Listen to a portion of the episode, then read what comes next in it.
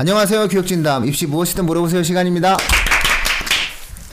네, 제목 보시면 아시겠지만 2020학년도 서울대학교 대학 신입학생 입학 전형 주요 사항에 대한 해설 강의입니다. 아, 내용이 아주 거창해가지고 청취자분들께서 굉장히 기대를 많이 하실 텐데 자, 이거를 한마디로 뭐라고 정의 내릴 수 있을까요? 훈쌤이 한번 말씀해 보시죠. 똑같아요. 뭐, 뭐, 뭐라고 해야 되지? 아, 똑같지 않구나. 네, 똑같이 하나요? 어, 굉장히 네. 큰 변화가 하나 있습니다. 그 네, 굉장히 큰 변화가 큰 변화가 있죠. 예. 뭐예요? 네? 제가 생각하는 그 큰 변화가 맞나요? 어, 그거 맞는 것 그렇죠. 같은데. 세 명 죽었다는 거. 그세 명은 어디로 갔을까? 그러니까 서, 대체 서울대 세 명은 어디로 사라졌을까? 어. 인원이 세 명이 너무 죽었어요. 신기하지 않아요? 어, 그러니까. 응. 자, 어쨌든 정리해 드리면은 2020학년도 대학 신입학생 입학 전형이죠. 그러니까 다시 말해서 이번 고3 학생들이 그렇죠. 보는 이제 예, 입시안이 이번에 4월에 발표가 됐는데 아, 이 서울대 입시안이 갖고 있는 의미는 아, 작년과 똑같다입니다. 작년과 똑같다. 우린 작년과 똑같이 할 거다. 라고 하는 어떠한 내용들을 발표를 했고요.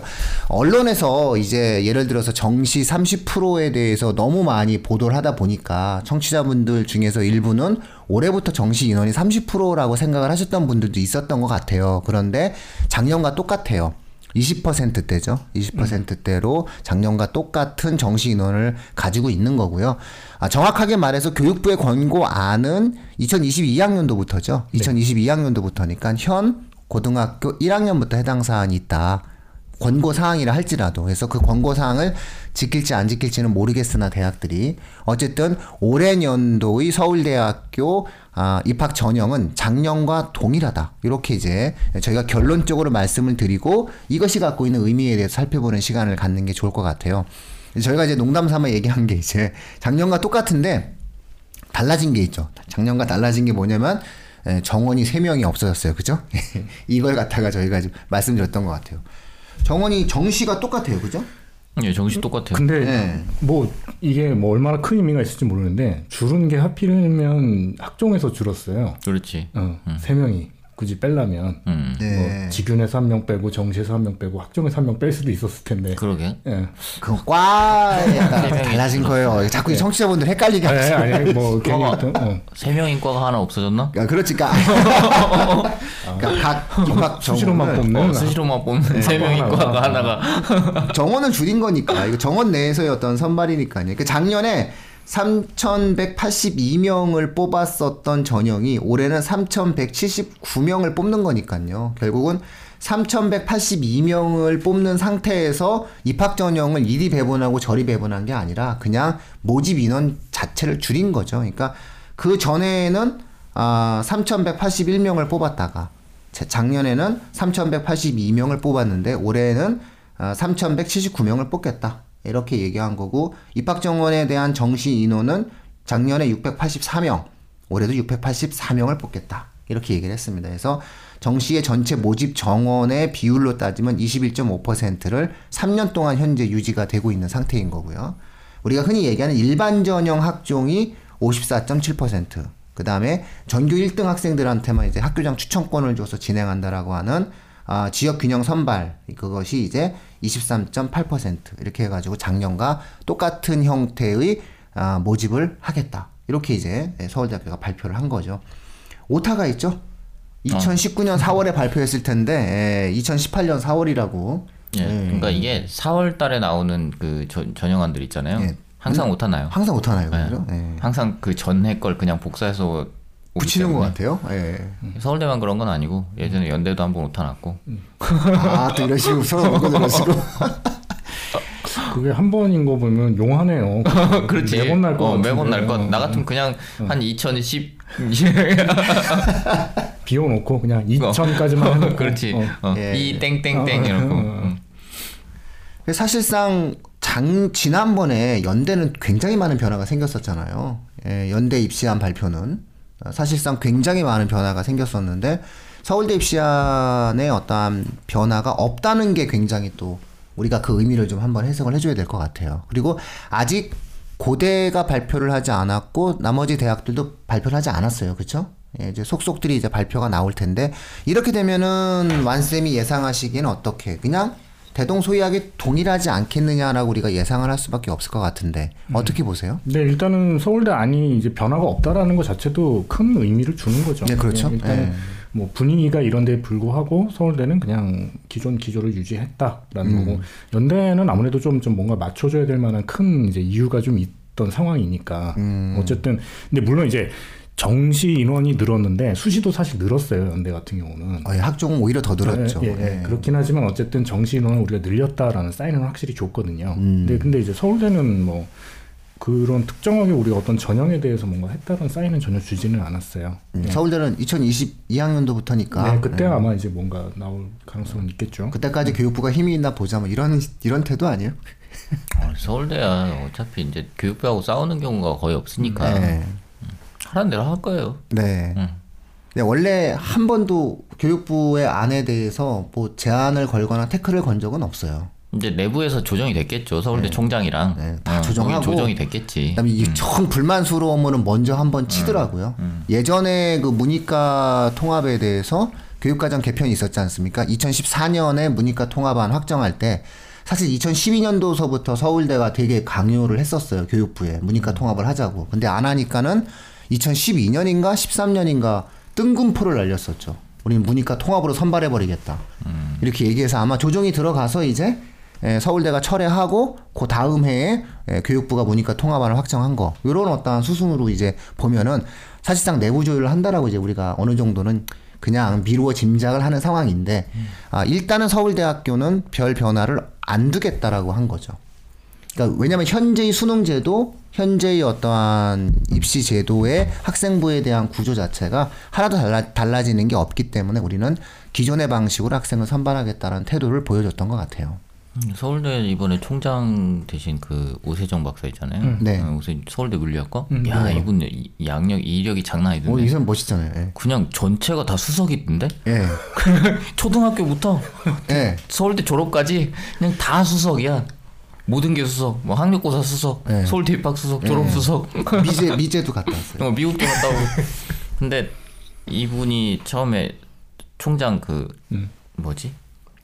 취임사. 네. 총장 취임사에서 서울대 학생 서울대에서는 이미 완성된 학생들뿐만 아니라 잠재력을 갖고 있는 학생들을 뽑겠다. 확정인데. 예, 라고 음. 말씀을 하셨어요. 그러니까 크게 달라지진 않아요. 그러니까 기본적으로 이제 완성된 학생이라는 거는 어쨌든 간에 우리가 그냥 다른 거 필요 없이 점수로 네. 충분히 판단할 수 있잖아요. 근데 그런 학생들이 아니라 잠재력을 갖고 있는 학생들을 뽑겠다라고 하는 건 조금 더 심층적으로 들어가서 학생들을 평가하겠다는 얘기고. 네, 면접을 보겠다는 거죠. 네. 정안 되면. 그러니까 이건 이제 사실상 서울대에서는 정시 확대가 그렇게 달갑지 않은 모양이에요. 아니 모두 음. 그러니까 이번에 뉴스에도 나왔잖아요. 서울 시내 주요 대학이 2022학년도 정시 30%는 무리다. 음. 이건 이제 저희가 이제 4월 말에 이제 또 대대적인 에, 그 설명회도 하고 내용들도 진행을 해드리겠지만 이번에 이제 그 수능 제도가 바뀌지 않습니까? 그러면 이제 수능 제도가 바뀌는 아이들이 이제 대학 입시를 치르는 과정에서 현 중학교 3학년이죠. 이 학생들이 치르는 입시에서 아, 수능 과목에 따른 선택 과목 결정을 해야 되잖아요. 대학들이. 그것에 대한 입시안을 올해 4월 말까지 내라고 그랬어요. 현 중학교 3학년들에게 해당 사항 있는. 근데 여기서부터 이제 고민이 생기기 시작하는 거죠. 그래서 뭐 예를 들어서 어, 이공계 같은 경우에 수학을 지정을 할 거냐 말 거냐, 확통, 미적, 기하 중에서 지정을 할 거냐.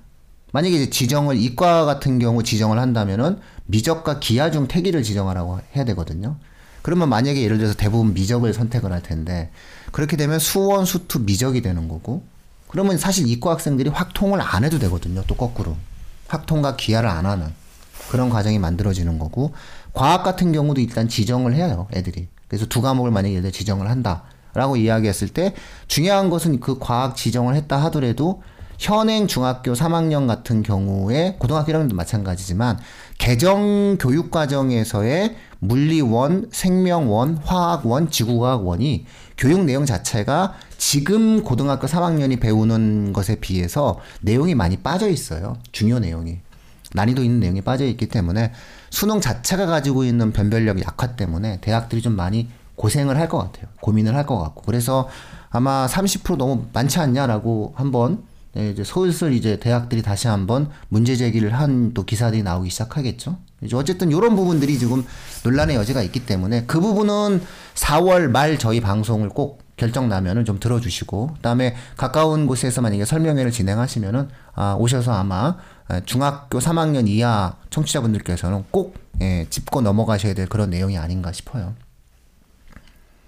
근데 어쨌든 그 전에 현재 고등학생들이 치르는 입시는 서울대학교 같은 경우에는 변화를 주지 않겠다라고 이제 이야기를 하게 된 거고 예, 연세대가 정시를 이번에 살짝 좀 늘리면서 어, 교육부와 보조를 맞추는 그런 느낌을 줬는데 서울대는 그것조차 없이 그냥 심지어 오타까지 내면서 2018년 4월이라는 날짜 오타까지 일부러 내면서 18년.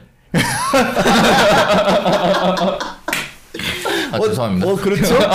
저랑 똑같은 아니 2000, 2018년 4월입니다. 예, 그래서, 예, 그래서 그냥 그런 식으로 막 그냥 어떤 서울대학교가 오타까지 내가면서 발표를 한 것 같아요. 예, 그래서 달라진 게 하나도 없다 우리는.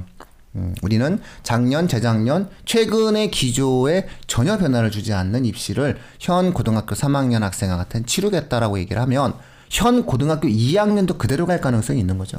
아마 그렇지 아마 않을까요? 그렇게 우리는 예상을 해야 될 것 같아요. 그렇죠? 자, 문제는 완쌤 서울대가 이렇게 결정했잖아요. 그다음에 이제 연대가 지난번 그 저희가 방송했던 것처럼 다르게 결정을 했잖아요. 자, 그러면 이제 줄줄이 이제 아래로 내려가서 이제 발표가 나올 텐데 고대 발표 나오고 성균관대 발표 나오고 서강대 발표 나오고 할 텐데 아 올해의 어떠한 추세에는 어떤 의미가 있을까요? 서울대가 이렇게 작년과 똑같다라고 선언을 하게 되면 아니 이제 서울대가 이제 아무래도 입시에서 뭐 차지하는 위상이나 이런 것들 연쇄 효과도 굉장히 많이 발생할 수는 있는데 또 이제 학교들마다 이제 뽑는 애들에 대한 이제 자기들 이제 뭐 입장들이 좀 다르긴 하니까 거기에 따라서 이제 학교 자기 상황에 따라서 뭔가 전략들이 좀 달라질 것 같기는 해요. 근데 제 생각엔 이제 연대나 특히 이제 고대 같은 경우는 그 그발그기시 저기 뭐 어떤 트렌드에 발을 맞춰서 고대 같은 경우는 좀 정시를 늘릴 수도 있지 않을까 하는 생각은 좀 개인적으로는 하고 있고요. 음, 그렇죠. 아무래도 작년에 어느 정도 수능이 음. 변별성이 있었으니까 예, 고대 정도면은 늘려도 뭐 큰 무리는 없을 것 같아요. 많이 뽑아요. 그리고 고대가 그렇죠. 입학 정원이 그렇죠. 예, 서울대와 연대에 비해서 거의 1000명 정도가 더 뽑기 때문에 사실상 고대는 한 2, 300명 정도를 정시로 더 뽑는 실험을 할 수 있어요. 근데 고대 입시는 사실 좀 아, 해마다 보면 좀 이상하다는 느낌이 좀 있는데 뭐냐면 그 왜 1차에 수시 1차에서 네. 오배수. 5배수를 뽑잖아요. 이게 뭐지? 근데 이제 오배수인데 그러니까 이제 그 점이 이제 고대가 조금 이제 특이한 점들이 있는데 유일하게 지금 세계 대학 중에서 수능 체제가 제일 센 학교예요. 그렇죠. 어, 주요 대학 중에서 센데 또 다른 대학을 다 놓고 봐도 거의 제일 세다고 봐야 될 것 같아요. 수능 최저 자체가. 그러니까 수시 자체인데 학종인데 수능 최저가 되게 세서 실질적으로 수능에서 거의 한번 걸러지거든요. 음. 고대가 좀 그런 느낌이 있어요. 아니 그러니까 수능에서 일단 걸러지는데 5배수를 뽑아낸다는 얘기는 그럼 이건 뭐- 거의 다 뭐- 하겠다는 얘기죠. 어? 거의 다 뽑겠다는 얘기. 아 거의 다 뽑겠다는 얘기. 수능으로 그 다음에 거르겠다. 제가 볼 땐 그 다음에 수능으로 거르겠다겠죠. 그러니까 고대 학종에 있어서의 그 5배수 수능 최저 기준을 놓고 보면 기본적으로 그건 거의 예, 수능과 좋은 학생부를 갖고 뽑겠다. 그러니까 어찌 본다라고 한다면은 어, 고등학교에 대한 고려를 좀 하면서 수능 최저를 가지고 뽑겠다라고 하는 것 같아요. 제가 봤을 때. 내부적으로 저는 잘 모르겠지만 제가 만약에 고대 입사관이라고 했을 때 5배수예요.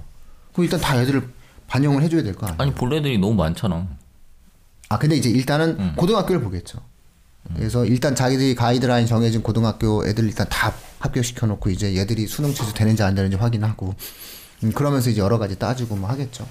그러니까 어차피 수능 최저가 센 대학들은 고대뿐만이 아니라 기본적으로 수능과 아, 학생부를 조화적으로 평가한다고 보시는 게 가장 바람직하겠죠. 아니 그러니까 전 이제 왜 그게 궁금해졌냐면 작년에 왜 그 서울대 간 친구 있잖아요. 예. 연고대를 다 떨어졌단 말이에요. 아. 아, 고대 오대 고대는 들어가 뭐가 5배수 안에 들었나? 뭐 하여튼 연대는 떨어지고 뭐 아예 뭐 저기가 없었어요.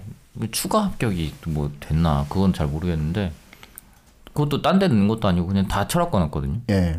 근데 연고대 떨어지고 서울대는 붙었어. 그러니까 뭔가 이 학교들마다의 학생부를 보는 입장이든지 달라요. 아니면 뭐 뭔가 수능을 반영한 입장이라든지 이런 게 너무 크게 차이가 나는 거 아닌가 싶어서 5배수 정도면은 사실 거기서 변별력이 갑자기 확 옅어지잖아요. 5배수가 되면은. 그러니까 신기부만 갖고 사실 판단할 수 없는 숫자가 될 거란 말이에요. 5배수. 그렇게 많이 뽑아 놓으면.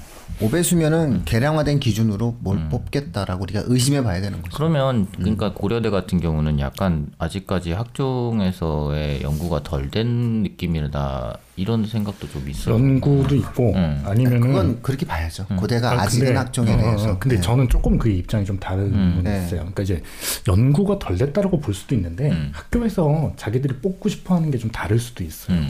그러니까 연구라고 하기에는 고대는 예를 들면은 그냥 뭐 내가 예를 들면 수능 최저나 이런 걸 맞추는 애들을 원한다거나 음. 예, 뭐 그럴 수도 있죠. 아니면 학교 자체에 대한 뭐 그걸 좀 비- 가중치를 주는 거를 뽑으려고 한다든가. 예. 전통적으로 고대가 좋아하는 것은 보여지는 스펙이에요. 음. 그러니까 지난 10년간 고대 입시의 내용을 보면 무리하다 하더라도 보여지는 스펙. 그 다음에 뭔가 하나 확실한 믿음을 줄 수 있는 기준점이 있으면은 욕을 먹어도 뽑겠다. 그게 이제 나타날 수 있는 어떤 가장 대표적인 사건이 뭐였냐면은 7년 전에 왜 언론에서 한참 회자돼서 그 이후에 에, 시중에서 좀 이상한 어떠한 하나의 내신에 대한 기준이 만들어진 게 뭐냐면 외대부고 5등급이 붙었잖아요. 외대부고 5등급이 고대를 붙고 일반계 고등학교 1등급이 고대를 떨어지면서 이게 그 언론에 나오고 아, 뉴스에 보도가 되면서 결국은 특목고 5등급이 일반고 1등급을 이기는 이런 현상 속에서 고교 등급제가 시행되는 게 아니냐라고 하는 굉장히 많은 의심의 눈초리를 받았었던 그런 과정이었거든요. 근데 그 내용을 우리가 엄밀하게 들여다보면은 그 해에 에, 학생들이 합격한 학생들이 이게 초창기였잖아요. 초창기였는데 그 초창기에 외대부고 2기나 3기 학생들이었어요. 근데 이제 중요한 건 외대부고 2기와 3기는 되게 잘하는 애들 아니야? 전 대한민국에서 가장 우수한 아이들이 하나고가 사실상 생기기 전이고 서울 지역 학생들도 외대부고에 지원이 가능했었던 시기이고 기숙사가 있었고 그래서 외대부고 1기와 외대부고 2기는 강남권뿐만 아니라 대한민국 전역에서 가장 우수한 아이들이 갔을 때였어요. 근데 문제는 그해 에, 서울대학교를 아마 한 30명 정도밖에 못 갔어요. 그 아이들을 데리고 지금보다도 되게 많이 못 갔거든요.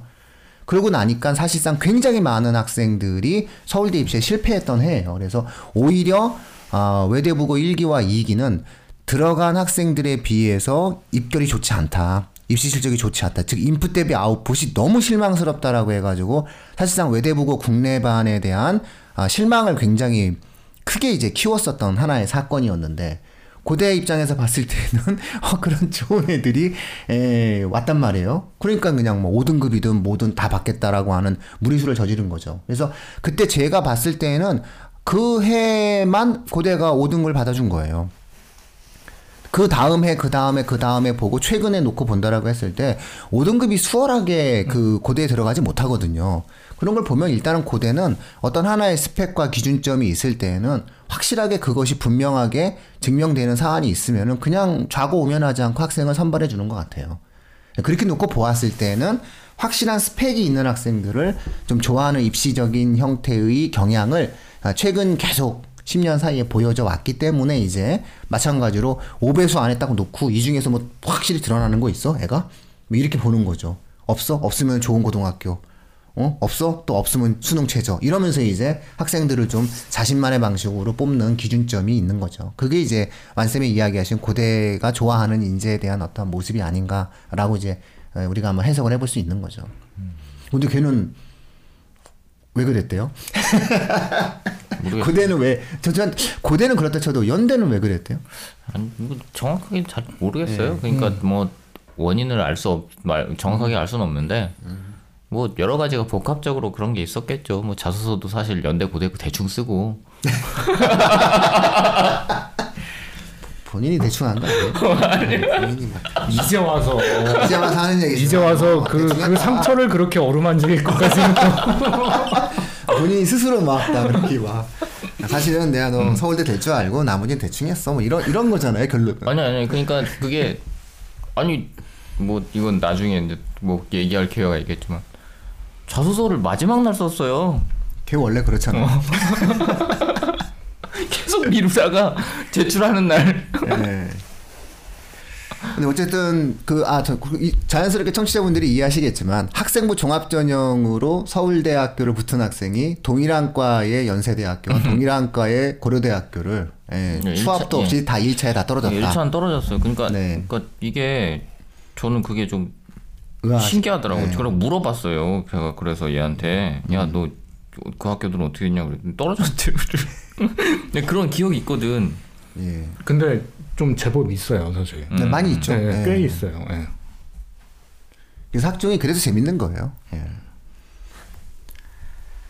자 그렇다면은 다시 이제 예, 입시 안으로 이제 조금 이제 다시 이제 선안에 서- 선에서 이제 들어가 본다 보면은 그렇다면은 이제 고등학교 자녀를 둔 청취자분들 입장에서 놓고 본다라고 했을 때는 아마 지금 현재 2학년 그리고 지금 현재 뭐 한 1학년 음, 요 정도의 학부모님들 같은 경우에는 아, 변화보다는 현재의 어떠한 입시안이 그냥 그대로 유지될 가능성이 좀 있다.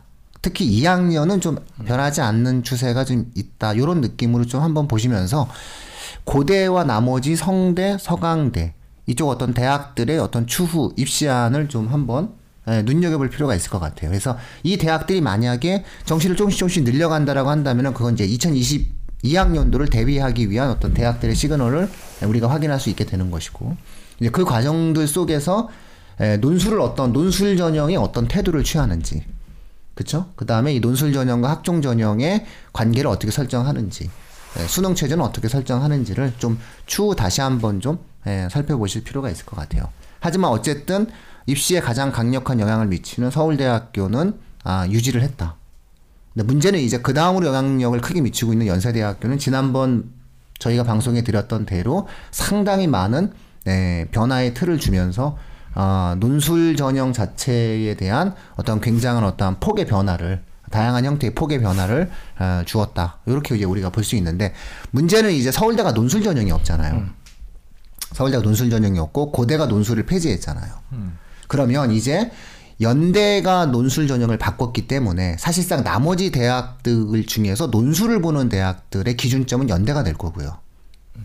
그 다음에 이제 논술을 보지 않는 대학들이 논술을 대, 그 논술을 보지 않는 대학들 같은 경우에 있어서는 뭐 어떤 고대라든가 서울대라든가 이런 어떤 기준점들을 가지고 한번 살펴보는 것도 좀 즐겁지 않을까 싶은 어떠한 예, 예상을 우리가 좀 한번 해볼 수 있을 것 같아요. 아니 무슨 입시안을 음, 음, 관광하듯이 그렇게 즐거. 관광하듯이 내가 지금 이말 하면은 내가 분명히 말할 줄 알았는데 그제 얘기는 뭐냐면 즐겁게 봐야 돼요. 그 이걸 갖다가 어, 어떻게라고 하면은 안 된다니까요. 즐겁게 어 그래 얘네 이렇게 바꿨어 이러면서 행복하게 봐야 된다니까요. 예.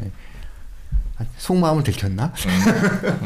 네, 저는 막 저는 지금 사실 되게 궁금해요. 저는 사실은 고대 입시안이 되게 궁금해요. 그리고 서강대와 성균관대 입시안이 되게 궁금하고요. 그 다음에 궁금한 대학이 한양대.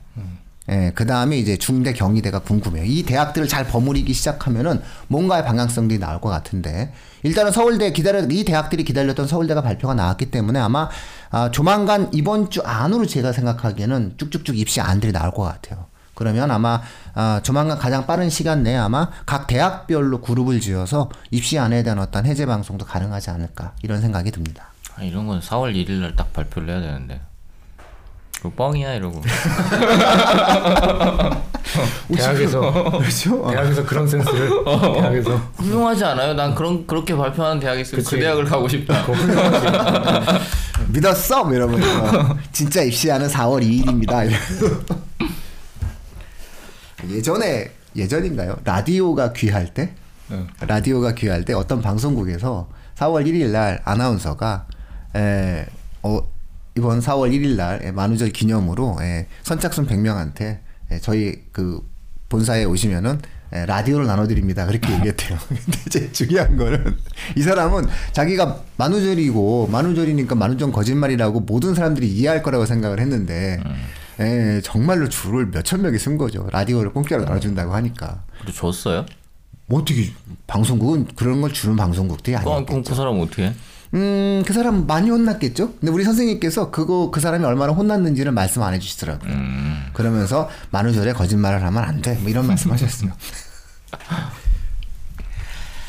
자 이번에 그러면은 아, 의미 있는 어떤 내용들에 대해서 마지막 어떤 그 생각들을 좀 한번 정리하시는 그런 말을 하고 에, 오늘 좀 짧게 마무리 짓는 걸로 하죠.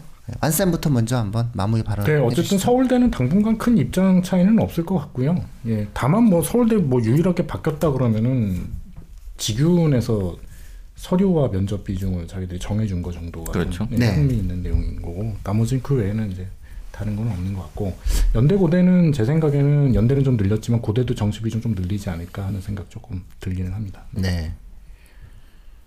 저는 사실 별 생각이 없어요. 그러니까 이게 뭐 퍼센테이지가 막 이렇게 응, 한10% 이렇게 차이 나는 걸 가지고서 음. 우리가 아 저게 이를테면 내가 고3이고 그러면 나한테 저게 얼마나 큰 영향을 끼칠까에는 사실상 저는 그게 저 그렇게 큰 영향이 안 될 것 같고 안 끼칠 것 같거든요. 이거는 그 퍼센테이지가 바뀌는 건 결국에 사회 방향성의 문제인 거지. 그러니까 거기에 유리한 학생이 얼마나 되냐, 불리한 학생이 얼마나 되냐 이렇게 생각할 필요는 없을 것 같다는 거예요. 그러니까 뭐 예를 들면 내가 정시 쪽이 강한데 정시를 뭐 퍼센테이지를 줄였어. 뭐 수시 쪽이 강한데 수시 쪽을 늘려 이런 식으로 판단하는 게 아니라 그냥 수시와 정시의 퍼센테이지 조정을 하는 것 자체가 우리 사회에서의 교육 시스템을 어떤 식으로 가져가냐의 방향성을 결정하는 문제다 이렇게 접근을 해야 아까 말씀하신 것처럼 즐겁게 어, 이렇게 볼 수 있는 거지 이거를 자꾸 내 문제 야 정시 내가 가야 되는데 이걸 어떻게 이만큼을 늘 줄여 뭐 수시 가야 되는데 줄여 이렇게 접근하기 시작하면 사실 모든 입시 제도가 마음에 들 수 있는 거 그럼요. 없죠. 예. 음. 불평 불만이 아주 그냥 최대로 증폭될 예, 수밖에 없어요. 예. 그래서 자 그럼 뭐 마무리 발언을 좀 드리자면은 서울대학교가 에, 그대로 가겠다라고 이야기했다는 것을 다시 한번 말씀드리면서 이것 자체가 하나의 의미 있는 결정이다. 그러니까 예를 들어서 변화가 될까 혹은 변화가 되지 않을까 라고 하는 어, 추세적인 예측의 과정들 속에서 우리는 변화하지 않을 거야 라고 하는 하나의 선택도 시사하는 바는 대단히 의미 있는 내용이 된다라는 것을 아마 오늘 청취자분들께서 한번 어, 경험하신 게 아닌가 싶고요.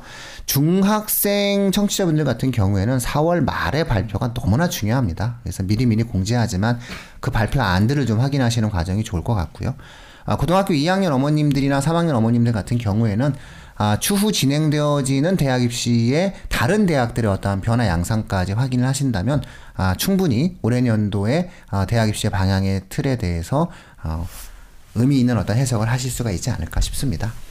아니 근데 예. 이거 이거는 아니 뭐 예, 말씀하시죠. 말, 마무리하셨죠. 아니 이거 이 나도 하고 이거는 싶은 뭐말 말씀을 있어. 좀 드려야 될것 나도 같아서. 하고 싶은 말 있어. 아 그래 먼저 하세요. 아니 난 이거 감사의 말씀을 좀 드리려고 네. 이빨 책책 이빨에다가 네. 이 댓글 달아주신 분들 아 감사합니다. 이게 파파 애청자 아버님이신가 봐요. 예. 응, 파파 애청자님 응, 감사히 잘 듣고 있습니다 하신 분. 아 감사합니다 좀. 예. 아, 오, 이런 식으로 이제 막그 저도 모니카 마리아님이 예. 독서 이빨에다가 이것도 이분도 다- 딸이 고1인데 학교에서 희망 도서 구입란에 이 책 쓴다고 네. 이렇게 하셨다고 했다고 아 이분 이분도 감사합니다. 어쨌든 책에 관심을 가져주시는 분들한테는 제가 어, 정말 감사드리고 있습니다. 네. 네, 그리고 저는 무엇보다도 요즘에 하트 많이 눌러주셨어요. 너무 감사드리고요. 네. 그다음에 구독자가 저희가 드디어 3천이 3,000은 넘었어요. 아, 감사합니다. 어, 와, 그거 그때 한번 말씀드려요. 감사하고요. 네.